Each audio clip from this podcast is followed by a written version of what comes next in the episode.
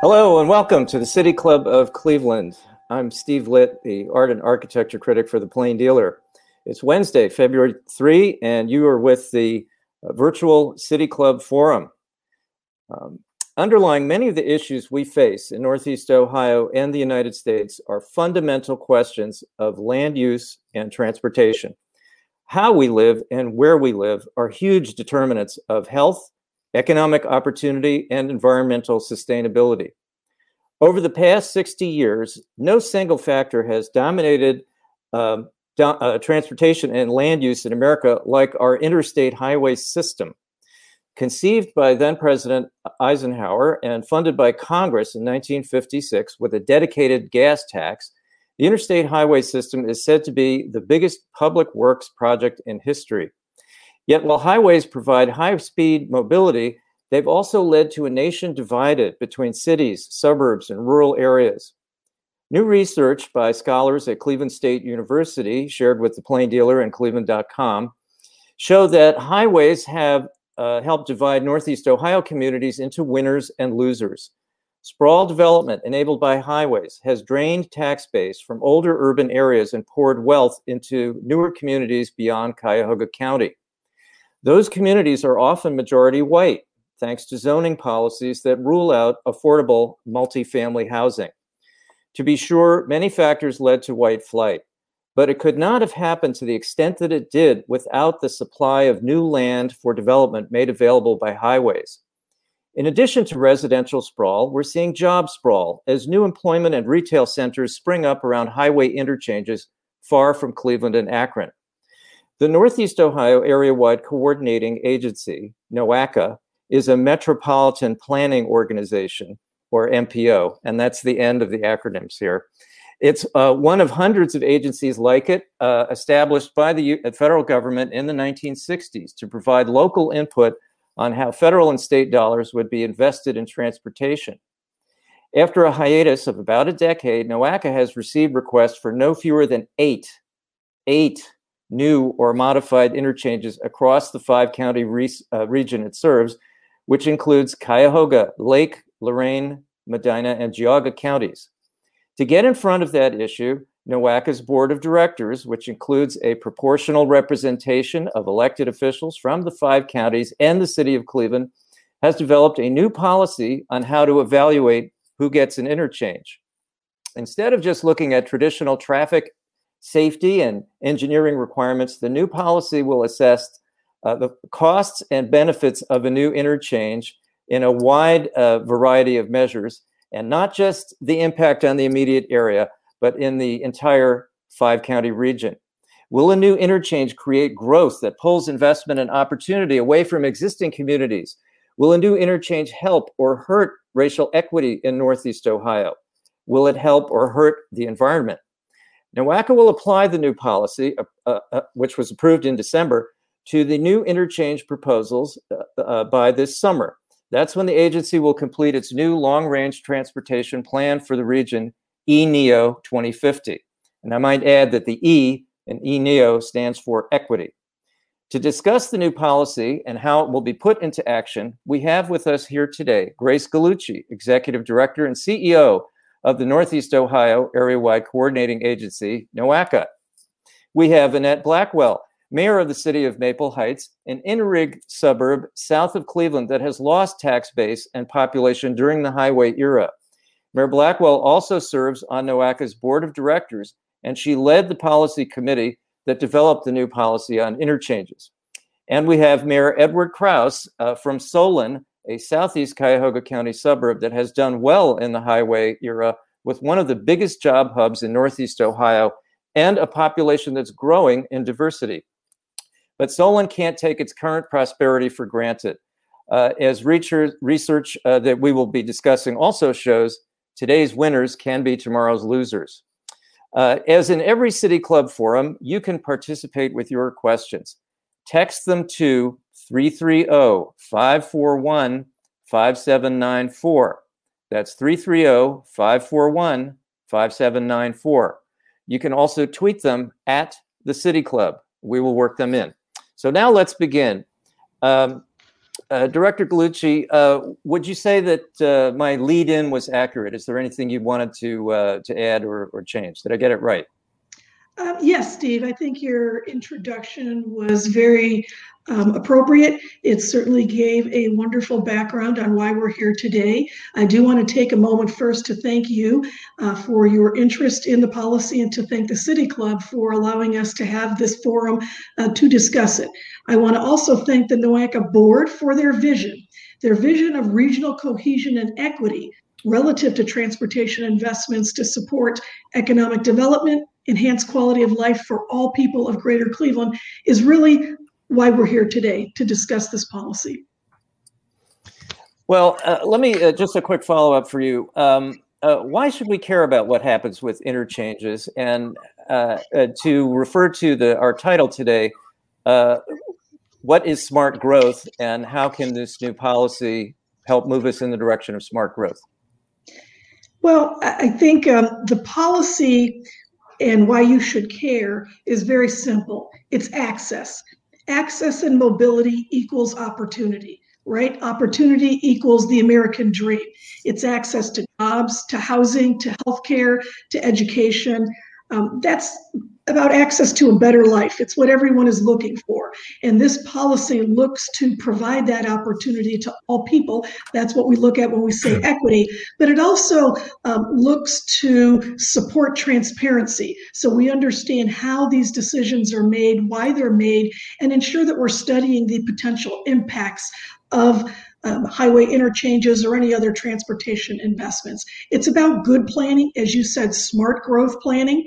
Um, we're looking to make sure that some of the issues um, that we often call externalities, which are unintended consequences of the highway uh, building, doesn't happen in the future. You know, if we look at things and say um, the intent was to provide um, additional uh, mobility for folks, um, but then certainly some of the inequitable uh, placement of those interchanges or of the highway system had, you know, very um, negative consequences for many in the region and many across the country. So I think when we talk about smart growth, what we're saying is that growth in one part of the region should not equal loss or abandonment in another part of the region. You know, a region is like a living organism. Damage to one part is damage to all, and often starting with the core. So we're looking at how do we ensure that all decisions relative to transportation infrastructure are good for the entire region. Well, uh, you know, another important piece of background here before we uh, uh, bring in our other panelists is that in 2014, uh, NOACA uh, finished uh, leading uh, another important planning project for the region, which is uh, called uh, Vibrant NEO 2040. And the big conclusion of Vibrant NEO was that um, between 1970 and 2010, uh, we lost something like seven seven percent of, of our population in Northeast Ohio, while the developed footprint of the region expanded by more than 20 percent. And so the conclusion, the big takeaway from that is that um, we have built more stuff, but we have fewer taxpayers. So Vibrant NEO's prediction was in the future, if we continue growing the same way, and that would mean adding interchanges where you have new, new create new job hubs and new development. Um, you know, we're, we're all going to be uh, facing higher tax bills in the future. So not only is the current pattern inequitable in terms of sort of hardening the boundaries that create uh, uh, racial and economic segregation, in the future, everyone's going to be a loser. Is that a fair summary? I think that's an yeah, I think that's an excellent summary. Uh, Vibrant NEO, of course, was completed in 2014 and was done in uh, collaboration with my counterparts in Akron, Canton, and Youngstown. NOACA did lead uh, the effort as the largest MPO in the region, um, but really we looked at it as all of Northeast Ohio. And as you suggested, uh, the research demonstrated, the conclusions really showed that as a region, we you know, it's wishfully uh, grew or, or, wishfully, wishfully designed our, our growth. Uh, when you talk about recycling, they say wishful recycling. It doesn't really, um, this is not something we can really recycle, but you wish it would. So you kind of think you can. And so when, when we look at what has happened over the region, um, during the last 50, 60 years, you're exactly right. We grew in footprint. We expanded our infrastructure. We had less people living in more land, which of course is an additional burden on the taxpayer to, uh, to implement the infrastructure needs, um, but also just the overall uh, government agencies that are required to, to, to keep that moving. And so, yes, if we encouraged uh, people to move to uh, the region, and they did in fact uh, come through, because I think a lot of it, when you go back to the 1960s and look at the planning processes, the idea was that we were going to attract about another million people. And so that was in the early documents of the 60s. And if you thought we were going to attract another million people in the region, um, it made sense to do some of the growth um, that we move forward with, but we are not growing. We are maintaining uh, the same population level and even decreasing population depending on how you want to look at it. So this is an inflection point for us. What do we see for our future and uh, what do we want to do about it? And that was the crux of the Vibrant NEO work. Right. Uh, Mayor, Mayor Blackwell, uh, Maple Heights was an early winner in, in the uh, uh, post-war uh, history of, of suburban development. Uh, it, it, grew very quickly after the war with uh, um, a middle class working population. Uh, but then, with the introduction of uh, highways, uh, specifically 480 and 271, that pulled growth and development away. Now you've lost population, and, and Maple Heights is a poorer city. how do you think the, the new interchange policy would, would help communities like, like yours? The inner ring suburbs uh, around uh, our older cities?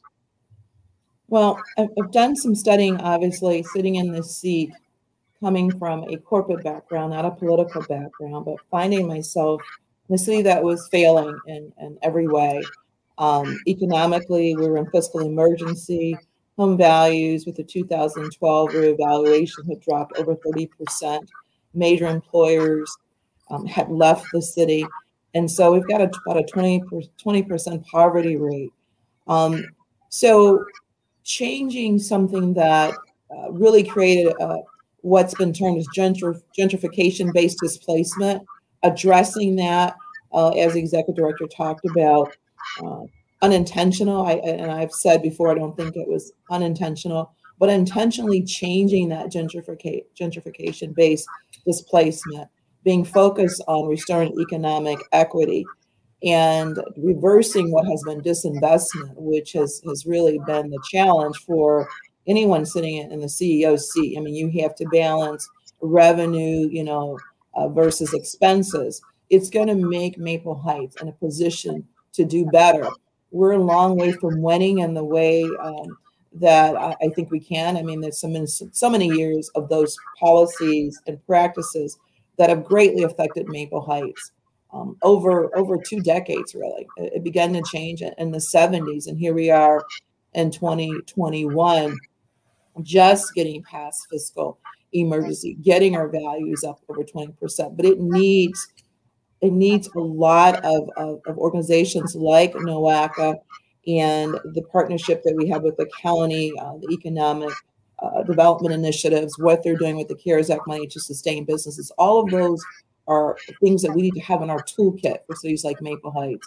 And then for mayors, whomever that might be sitting in these seats, to have those toolkits, have those resources, have those relationships, have those memberships on the board. And very fortunate to be on the board of NOACA. We've been able to take advantage of some programs that have helped us get to a place that I think that we can win, begin to win again. Well, uh, what the, the policy would do, uh, let's say, if uh, some of those eight interchanges are not built, is that it would limit the supply of new land for development. Do you think that that would mean more development dollars would flow back into communities like yours? I certainly do, given the economic activities that have uh, been presented to the city of Maple Heights in the area, more specifically of senior housing, uh, new senior housing development, as well as single family housing, uh, new housing. We just had our first two homes built in the city in a historic district, President's Row, a place where only blacks could, could live many years ago for the first time in, in over 10 years. And that was a partnership with the Land Bank. And because that was a successful program, because it was a proven market and a product that people are willing to to invest in. Um, we are now looking at where where else we can do some bigger development. So yes, to to a, a resounding yes to your question. You know, uh, another thing that I wanted to bring up from from our our past conversations is that you've you've said to me that you felt that um, white flight and suburban sprawl uh, were were motivated by many factors, not necessarily race. But now that we know that uh, um, highway enabled sprawl development causes racial disparities, that continuing to do that would be a form of racism. They most certainly would. Okay. Uh, Mayor Kraus, uh, uh, Solon looks very different from other suburbs in Cuyahoga County. It, it played the game so well uh, in the 60s and 70s by reserving, you know, huge tracts of land for industrial development, industrial and commercial. Uh, and now you have a very healthy uh, tax base. Um, can can you feel secure that that's going to be, uh, um, you know, that that will persist in the future, uh, uh, given that we may see some of these interchanges approved and uh, more development occurring further out? So the, the simple answer, Steve, is no. Uh, I just first I want to say just uh, it's great to be on a panel with uh, Mayor Blackwell, Grace, Steve. it's a wonderful um, discussion that we're having. Um, my my framework, as I sit in Solon, we have about 900 businesses uh, about 30,000 folks uh, that come here every day. We are the second largest job hub in the county, uh, next to the city of Cleveland. And so um, our our challenges uh, are our, our, skills gap uh, that we work uh, quite regularly with Tri-C, making sure that um, the folks that are applying for the jobs and getting the jobs have the proper skills for all of our businesses. But also, um, we have a mobility gap. And so sometime back, uh, at the request of uh, Senator Matt Dolan, uh, we started a mobility task force to make sure that um, all of we came together as a team to make sure that um, the folks that uh, don't have cars, uh, don't you know have the mobility to be able to get here, are not able to travel on the interstate, but need um, public transit to have uh, better access. So our mobility task force.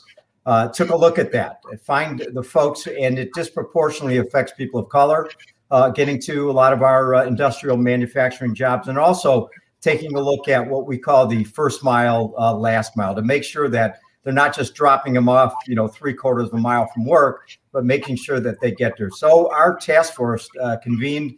Uh, the RTA, NOACA was uh, involved, Senator Dolan, but what Tri-C, and what we also did, we made sure that there's um, private investment in, in private companies. So uh, a lot of our major employers, uh, Swagelok, Nestle, Raptite, uh, Cleveland Clinic, to make sure that um, we're all doing it together because our our competition is not each other anymore. Th- those days are long gone. Uh, our competition is is Dublin, Ohio, uh, Indianapolis, Pittsburgh, Austin, Texas, you know, California. So we want to make sure, as Grace says, you know, we want to make sure we're doing uh, smart growth. So, for instance, I, I'm giving an example. Uh, if you lived in Parma, but you worked at Nestle uh, and you were trying to get here on public transit, you would have to take a bus from Parma, go downtown, take a transfer, and then uh, make it out to Solon. In some of our zip codes, and many of our uh, folks come from uh, the inner ring suburbs, city of Cleveland, uh, makes it very difficult. If you have to commute for 90 minutes or close to two hours to get to, to work, uh, makes it very difficult with childcare issues. So uh, when I talk about smart growth, uh, it's not just the interchanges, but making a robust public-private partnership so that folks can get here uh, on, uh, on, on public transit. Uh, they need to get here on time. and need to get home on time to take care of their kids and, and the various other things. And it's um it, has got to be a public-private partnership. The, the days of government all doing it alone uh, without uh, private investment, without the companies getting involved, because it's the, the Nestle's and the Swageloks of the world they are going to benefit uh, from being able to fill the skills gap and make sure their workers uh, get here without spending, you know, 90 minutes on public transit. Well, uh, thanks, Mayor. This is a this is a different uh, but related question to to the the issue of adding new interchanges that that we've been talking about. I, I guess I would follow up by saying, when can we expect to see uh, a solution to that last mile problem so that people have a more reasonable uh, commute. And uh, can can such a solution be uh, introduced soon at a scale that is commensurate with with the issue? Yeah, I, I think uh, I think it's critical. Uh, if we're going to have to, if we're going to be competing with, you know, the Dublins and Indianapolises and Pittsburgh for for companies and for businesses, and frankly, uh, keeping our businesses here.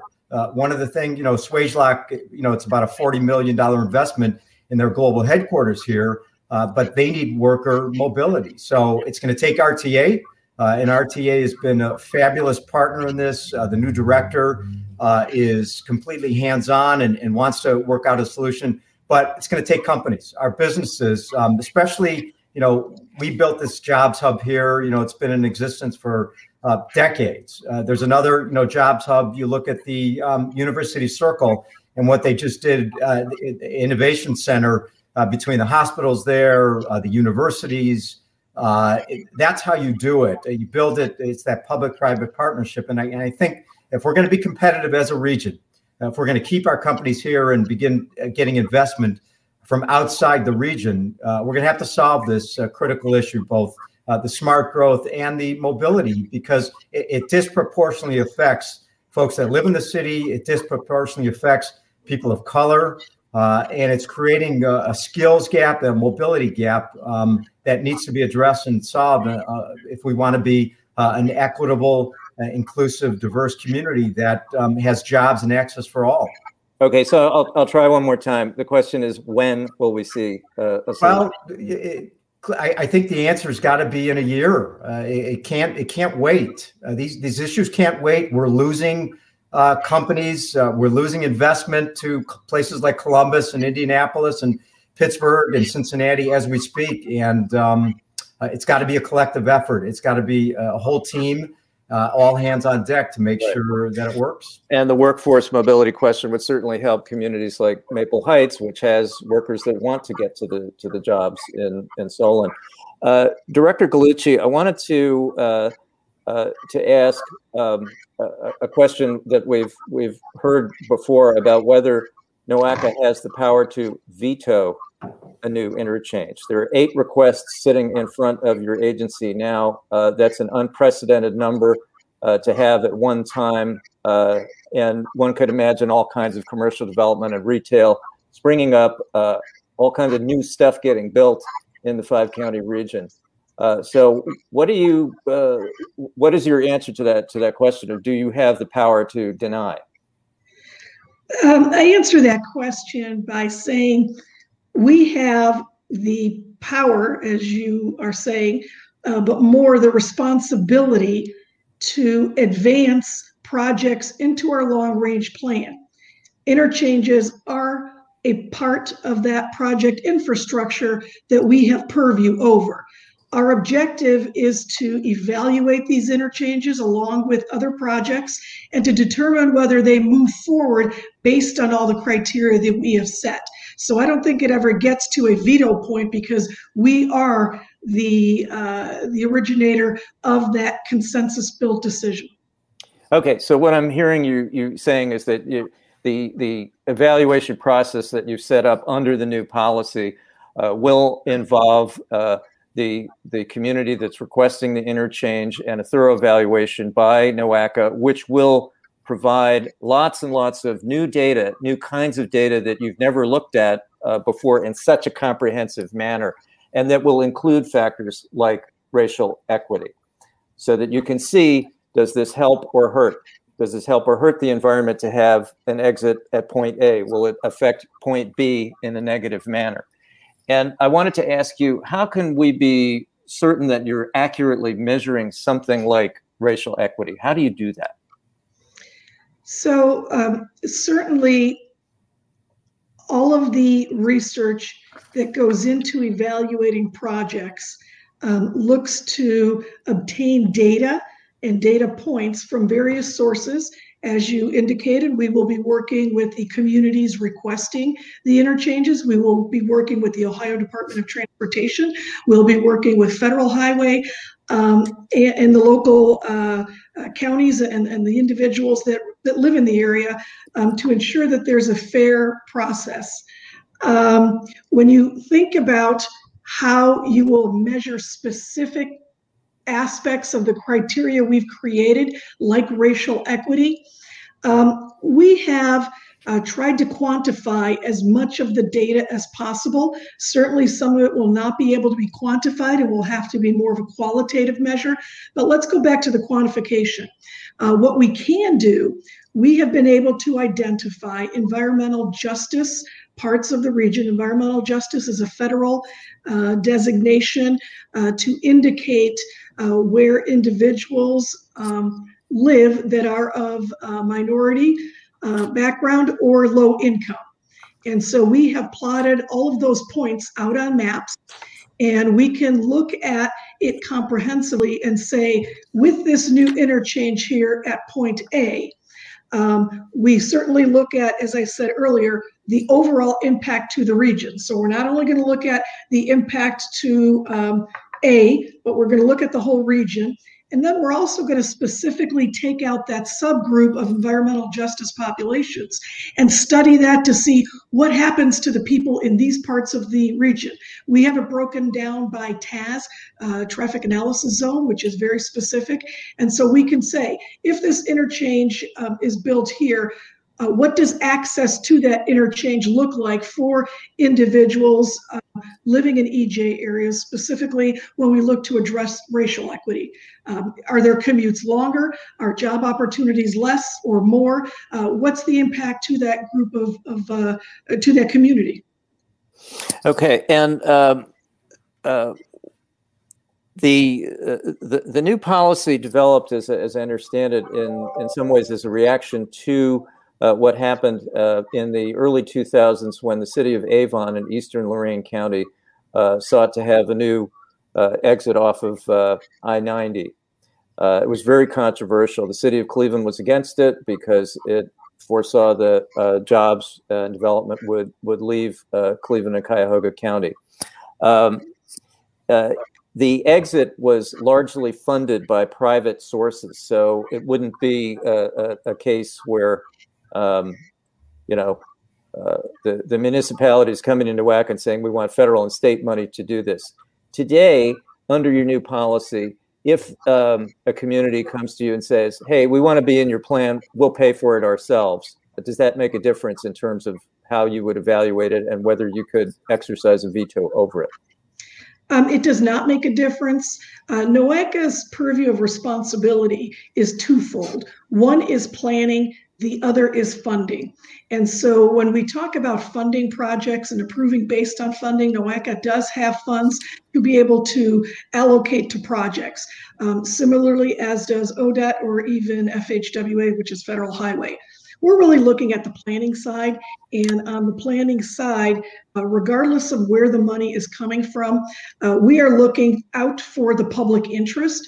And because these are part of the federal highway system, so an interchange is part of the federal highway system and it impacts the federal highway system um, in, in, ways that we need to study, um, that gives us the ability to, um, as you say, um, I guess, have the veto or uh, make the decision. Okay, thank you. Um, I, I want to say that in a few minutes we will be turning to uh, questions from our audience. Uh, if you have questions for Grace Gallucci, Mayor Blackwell, or Mayor Kraus, please text them to 330-541-5794. That's 330-541-5794. You can see it at the bottom of your screen. You can also tweet them at the City Club, and we will try to work some of those in. Um, so uh, we have a new administration in Washington. Uh, I wanted to ask uh, any of you on the panel whether you're seeing early indications of uh, how that uh, new administration might view this policy and how it might view uh, transportation issues in Northeast Ohio in general. Um, I'll go first. I'm optimistic. optimistic because of the diversity in the cabinet, and I'm not just speaking of the the, the, the VP. I'm speaking of all of the appointments. Quite quite quite a deal of women are are, are part of this this uh, administration, including our own former uh, Congresswoman Marcia Fudge in her appointment uh, as Secretary of HUD. So certainly, I'm very optimistic about that uh, that local person having that appointment in the diversity. I think the diversity of the administration understands the concept of urban villages. You know, the other issue with with sprawl and highways is in these small urban villages. You know, there's a sense of values and traditions that are maintained and knowing who your neighbor is and knowing who the children are, which of course in that case, in, in many cases, addresses and maybe abates crimes, especially with the call for defunding the police. The, these are issues that sometimes are, are addressed in its own way when we're able to maintain those cultures and those values and those small small communities where everybody's responsible or feels responsible for everyone else, their well-being, their kids, their child rearing. So I'm optimistic because because of the diversity, them understanding coming from different parts of, of, of the world, different being um, just different cultures, the, the way we you know we're we're we're kind of raised or, or, or cultural norms that come to um, to the way that we manage or we lead. I think we're going to see that a personality coming to these roles. Women rule differently; they lead differently than men. Um, and, and, I say that probably in a way that some people think is biased, but I'm just speaking of myself. You know, just just being uh, more in tune. Um, there's a real compassion. There's a little bit more to detail and organization. I think we're going to benefit from that uh, as a country. That kind of diversity uh, in leadership. Thank you very much. I, I would echo. I would echo the mayor's comments and just say two words. Uh, one is infrastructure. Uh, I think uh, there's going to be a, uh, a, major emphasis on infrastructure, uh, whether it's for you know uh, companies or whether it's for trail projects and all the various things that that accompany infrastructure. And the other issue, which I think is going to stand front and center, is workforce. I think this administration will be laser focused on making sure we close that skills gap, so that, that right. whether it's high school, whether it's college that we're getting uh, students trained for the jobs of the 21st century in terms of technology and innovation. Okay. Uh, well, we are getting some terrific uh, questions from our audience. And uh, Mayor Kraus, I'll just follow up with uh, uh, one for you right away. Um, uh, th- there's a discussion about affordable housing that, that we're hearing. So, one question for you would be um, Wouldn't it make sense uh, to help uh, employees to live in Solon rather than have uh, low wage workers uh, commuting from inner ring suburbs? And what are you doing about affordable ha- housing and multifamily in Solon? It's a great, uh, it's a great question, Steve. Uh, we actually um, addressed this recently. We rezoned a property, the old Liberty Ford site on Aurora Road, to mixed use, and one of the mixed uses will be multifamily. Uh, and we also have, you know, obviously other uh, apartment complexes, and and actually we have a, a wide range of uh, homes uh, going from, you know, 150, 170,000 all the way up uh, much higher than that. But uh, one of the one of the ways you do that is through rezoning of property. Great, thank you. Um, and this is for any of you who would like to jump in. Uh, what does post-pandemic land use planning uh, look like uh, uh now that we've seen the rise of uh, telecommuting and the decline of retail shopping? Um, is is driving becoming moot to a certain extent? Do you ex- expect things to bounce back the way they were? Anyone like to take that? Director Gallucci, you look like you're well, sure. I, mean, that, that is something at this point that we're studying. We'll see um, uh, what comes out of this. We know that uh, telecommuting certainly will demonstrate, uh, has demonstrated uh, success and, and interest by others who may not have initially thought of it. Uh, so there will be things that change, but there's probably also going to be things that not only go back to the way they were, but perhaps even get heightened. Uh, so we are open to looking at new ways of um, ensuring that people have access and mobility, uh, but will it, it, sort of remains to be seen. Steve, I also I would chime in that um, uh, the the the metro parks uh, footprint will continue to grow because uh, through the pandemic, uh, there's one thing I realized that people wanted to get out and walk and bike and run. And so one of the things that we did, we, we rezoned a property, the Hawthorne, the old Hawthorne Valley Country Club, uh, will be uh, green space, 150 acres. Uh, and so those are the kind of things, land uses that I think we're going to be looking at because they, they take it out of development and they become quality of life issues for your residents and the people that work in your community.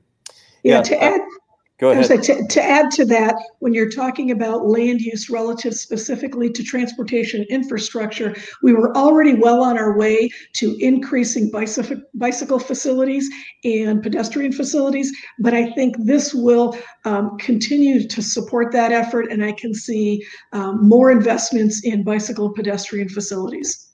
You know, I, I think uh, the way the conversation is turning now uh, uh, uh tips towards uh, another question that I've received, uh, which is whether smart growth planning is only focused on future development or whether it can address and manage existing problems. And, and I think what we're talking about is how, how do you take smart smart growth design principles and retrofit the environment that we have. Mayor Kraus, we've been talking about how do you deal with the last mile commute? How do you uh, create more green space so that you improve uh, uh, quality of life in your in your community? And Mayor Blackwell, how can uh, how can uh, improved mobility create opportunity for uh, employees who live in your community and want to you know work work in other places? It's, it really is about retrofitting, isn't it? As much as it is about planning forward.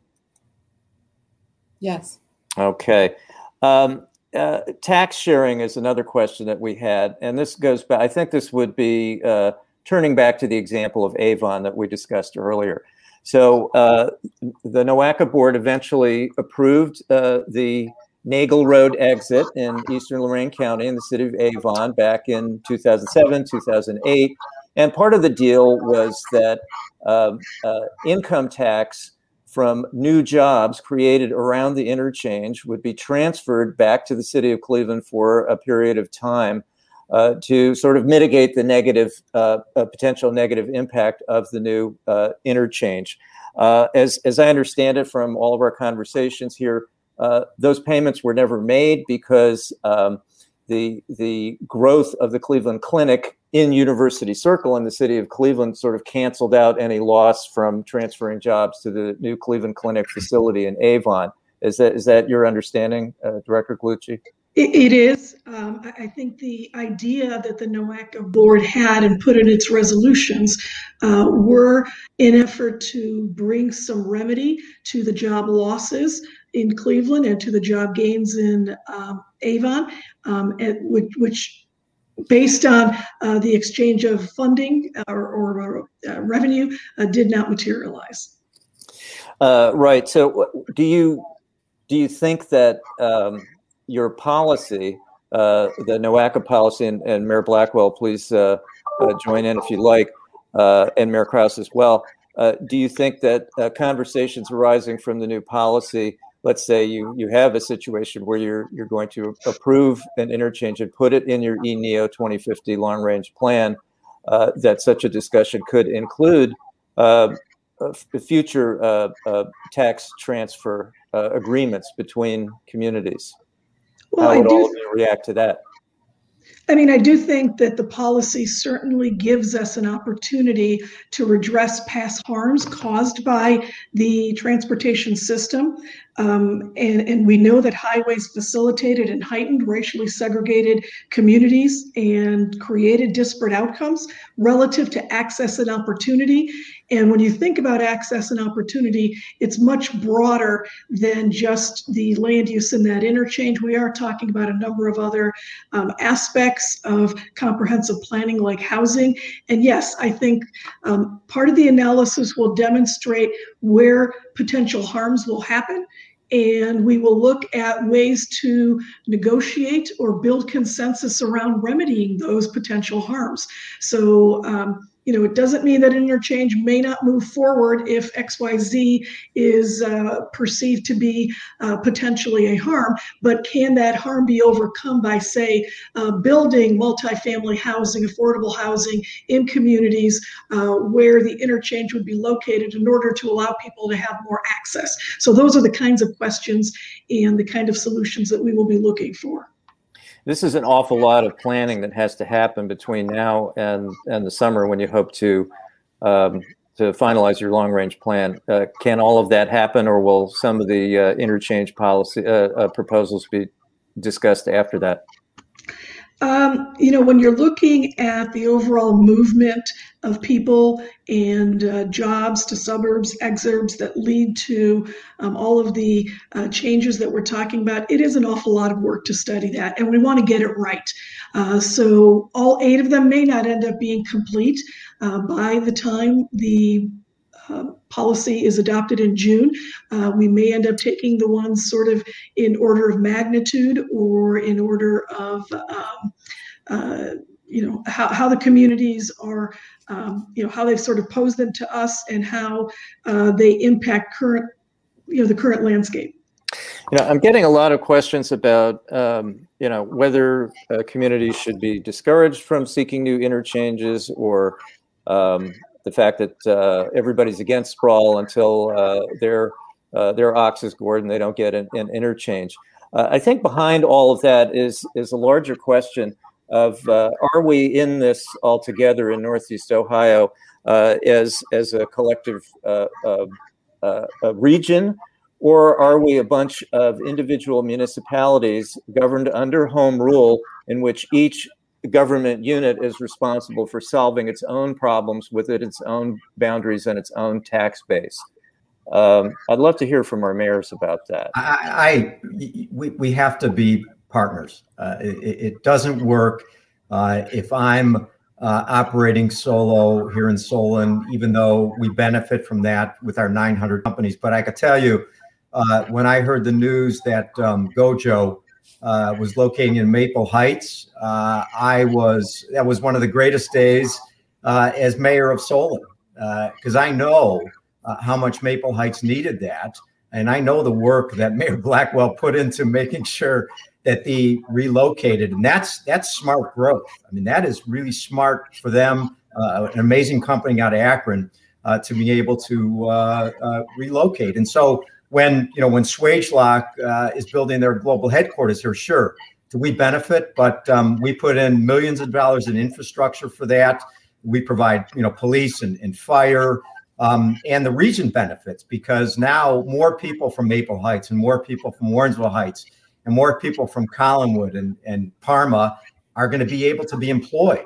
That's how we compete against Texas and Columbus and California is investing in these job hubs, investing in our companies. You know, when the clinic expands and University Hospital, when they grow, you know, on site, uh, the region benefits from that. Uh, more job growth, more access, and um, those, you know, those tractions or, or extractions, you know, disproportionately uh, disadvantage people of color. And so when those companies, you know, when Nestle brings a division here, uh, out of California and Illinois, you know, the region benefits greatly, you know, by that, and and more people are employed at Nestle. So we have to all be in it together, whether it's you know Gojo Maple Heights or Progressive Insurance in, in Mayfield or you know uh, Hyland Software in, in Westlake. Uh, we have to all you know work together because when one grows, we all grow because our our our residents uh, are going to be gainfully employed and they can pay their mortgages and have money to shop and have money to eat at local restaurants, and that's how a region, you know, grows, and that's how we attract more investment. So, Steve, yeah, go ahead, please. I would just add that's how it is now, and thank gosh, I'm, I'm happy for that, Mayor Kraus. Um, it didn't feel that way six years ago. Mm-hmm. And, and, I'm not, but shameful plug, but I think the Cuyahoga mayors and city managers, and the, the intentional representation of NOACA board puts us all in one room. It puts us in a room and it has it, it forces us to face our differences. And it forces us to discuss, have uncomfortable conversations about inequities. Eddie Kraus has been to Maple Heights. He's sat in my office. I've been able to tell him exactly what I need. That hasn't always been the case. And let's let's go back to this past summer there was an awakening like no one knew when George Floyd was murdered on screen for everyone to see. It shook people in ways that hadn't been shaken. It made them have uncomfortable discussions with their children at the dinner table or walking, you know, after dinner. And it took organizations all over this country began to formulate what we did at NOACA on a Friday afternoon for hours, wherever we were. We dropped what we were doing and said, we've got to address this as, as, as, as a um, MPO. We must. And you saw all over companies' statements on their web pages. It shook us to a place that we can't operate independently anymore. Everyone was affected by what we saw the loss, the, the, the racism, the cruelty. And so I think we're doing it. We, had, we were having those conversations, but let's be I'm the only African American female mayor in 50 uh, out of 59 communities. When I first walked in rooms, I didn't know what was going on. No one looked like me. No one looked like me. But I can say six years later, two years into a second term, everyone knows my name. And I can pick up the phone and say, How do you do this? And how do you? So we're doing that now deliberately, intentional, and because it's the right thing to do. Everybody is, I think there's a commitment that hasn't been before because of what we all experienced together. And even just recently with the, insur- you know, the insurrection at the White House, we have to do better. We're forced to do better because it's in our face in a way that's undeniable. It is not okay for Maple Heights to start while Eddie Kraus and his, his people are eating caviar. That's not okay. And we both know that's not okay. So yes, he celebrates, because he knows that now we can change dynamics. When I go to to NOACA and I sat on the board when I was chair last year, we there wasn't a Tower of Babel. We were all speaking the same language: justice, equity, equality. And so there is a commitment, from my opinion, having, having walked into a space that no one looked like me. It feels very different six years later. The work is real, the commitment's real. I think the, the, the camaraderie is real, the collegiality is real, the cheerleading's real. We all deserve in this country a great opportunity to win. There should be no winners and losers. That that whole just that that that that description is upsetting to me. Who determines winners and losers? We need to change that, and I think that's what we're doing. Many of us across this this region.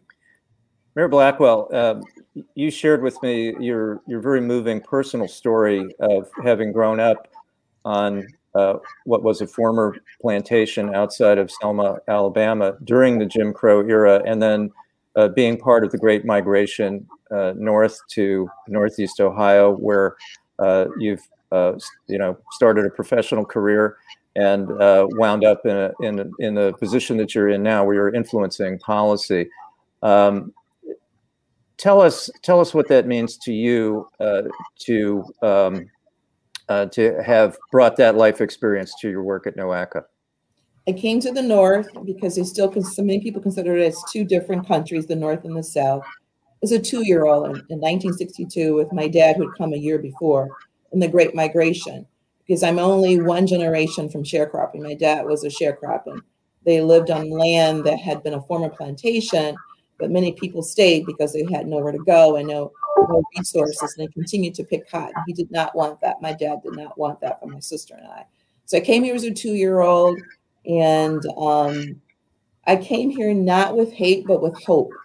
And so for me, I have been pursuing hope and opportunity with everything in me and every breath in my body. So when I fight for that in Maple Heights, it's personal. I know what it is to, to pursue hope. I know what it is to, to also experience fear and what you feel is is, is unfair and and uh, that people don't hear you. So I lead with that understanding in a way that I've tried to affect change in a way that people feel valued. They don't feel like losers.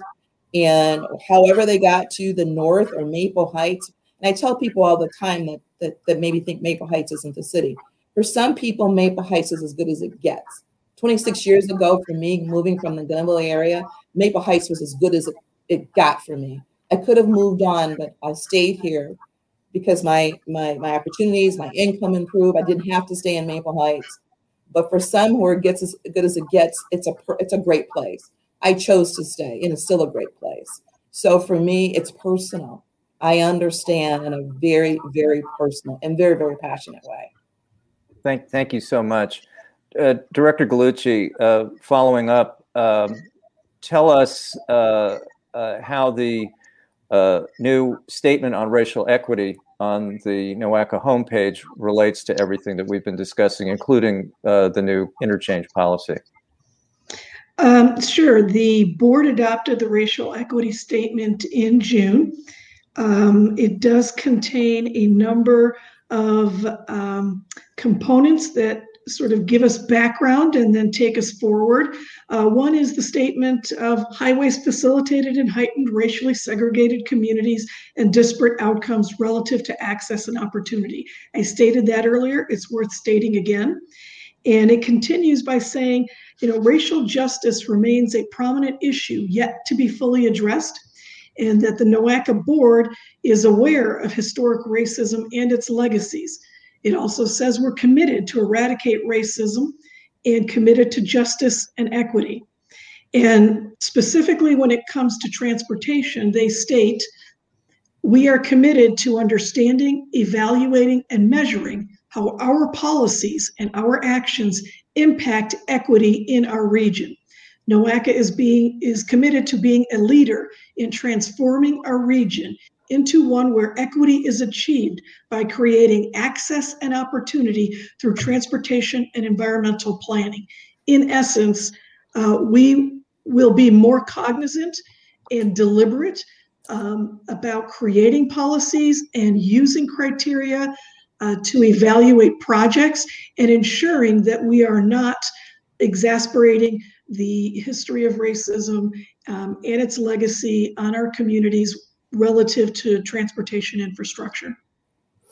Thank you.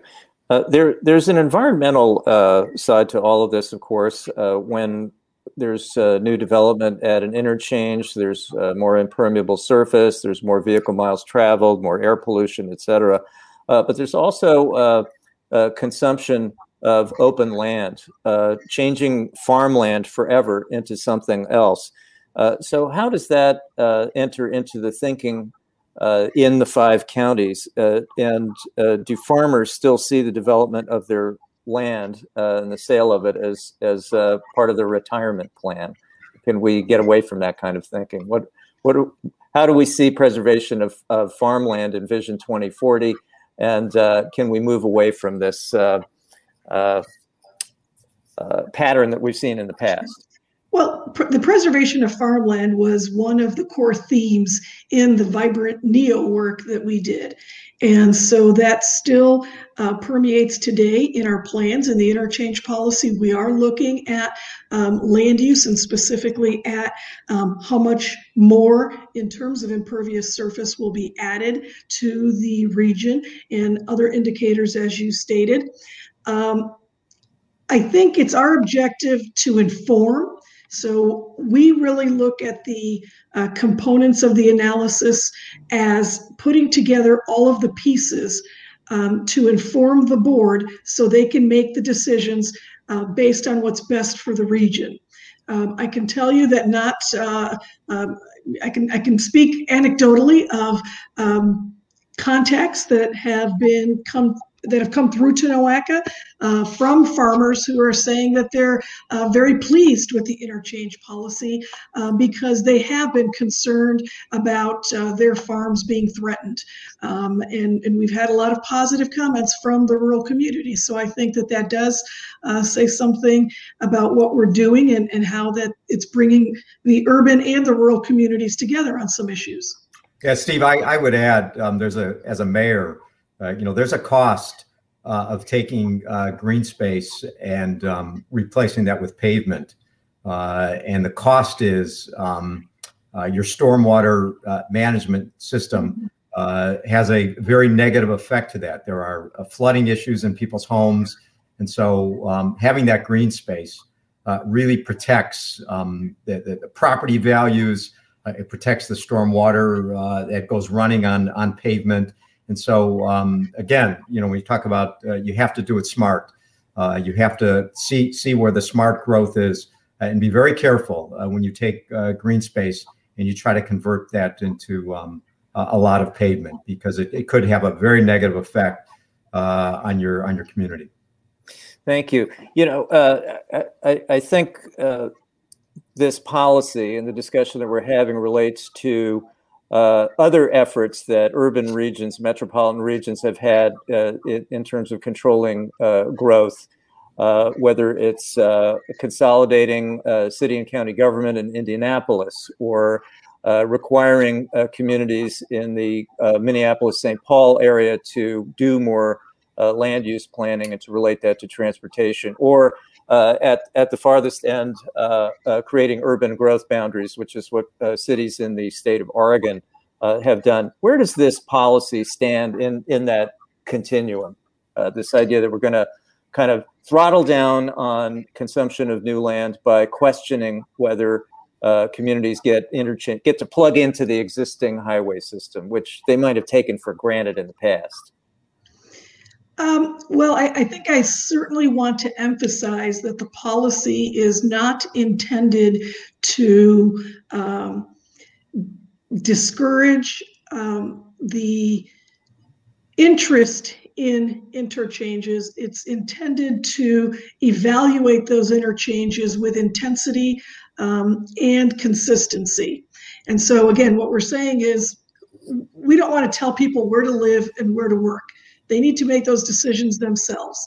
However, we do, as we start planning the ways people travel, uh, think about doing that in the most efficient and effective way and building consensus around the information that we have available and how to utilize that information to make those decisions. Um, you know, as Mayor Blackwell has stated about the NOACA board, we're really talking the same language, regardless of where board members are coming from, because we're looking at things in a way that builds consensus. So we're not looking to um, kind of uh, uh, restrict or put boundaries, but rather say, um, this really probably isn't the best uh, interchange location or you know whatever whatever project we're looking at based on the benefits um, and the harms to the entire region. And we hope that people understand that and, and can really buy into uh, the entire process. It's also great for companies to understand if you're yeah. uh, if you're in California or something and you're looking to relocate. If you have this guidance to know that you can retrofit a building uh, where you already have existing utilities and infrastructure, as opposed to building it all yourself and having to pay all that money for that it, much better guidance and also for our existing companies to give them the you know the understanding and guidance. We're going to support them if they if they want to add on to where they are as opposed to moving farther out where it'll be more difficult for their employees to get there. So i think the policy works great for uh, future uh, corporate growth as well. Yeah actually uh, mayor kraus brings up a great point that uh, really what this is trying to do is to encourage uh, growth where infrastructure already exists because your um, scoring criteria will um, be more positive, um, and less harmful where, where infrastructure already exists, which is typically, uh, it, it could be many places in the region, but typically in more legacy communities, which exist in all five of our counties, some more than others. And to that point, Gojo took a building that had been dark for over a decade and uh, put $25 million worth of improvements in this building. We had a we have a railroad here. We we're close to to the highway. Um, it, it, there are workers that can get there in you know um, you know 15 20 minutes from various communities and so that's exactly what happened jobs ohio uh, was very uh, supportive in that effort and that area i mean it's a, it's a great building and uh, i was just in a, a walkthrough maybe a couple months ago and what they've done with that space is just phenomenal. But for them, it made sense. It, it made sense. The CEOs of this this is the perfect space, and they took what had not been you know had been dark and some considered undesirable. But many people look at it and put twenty five million dollars in it, and over two years will will employ uh, two hundred employees uh, at, at, a very very competitive wage with full benefits and and uh, educational, you know, higher educational uh, benefits, tuition assistance.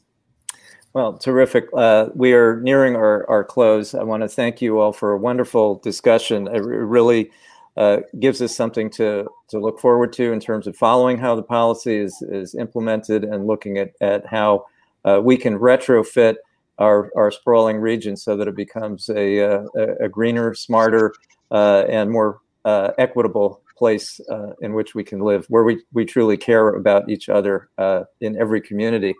Uh, so I want to thank everyone for joining us today uh, on our forum about building an equitable and thriving region featuring Annette Blackwell, Mayor of Maple Heights, Grace Gallucci, Executive Director and CEO of the Northeast Ohio Area-Wide Coordinating Agency, NOACA, and Mayor Edward Kraus from the city of Solon. Today's forum is the annual George S. Dively Memorial Forum on Cleveland's Tomorrow, made possible by a generous gift from the George Dively Foundation. Mr. Dively was a prominent business and civic leader in Cleveland. He was a co founder of the Cleveland 1% Plan to encourage corporate support for higher education, and he participated in Cleveland Now, Cleveland Tomorrow, and other improvement, urban improvement efforts. Uh, the City Club is grateful to the Dively Foundation and the Dively family for this gift.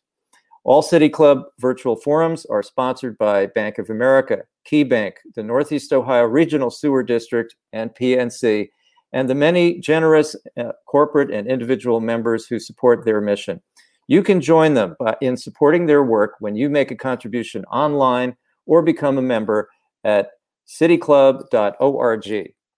Special thanks to Michael Barron, the program director at the League of Women Voters of Greater Cleveland.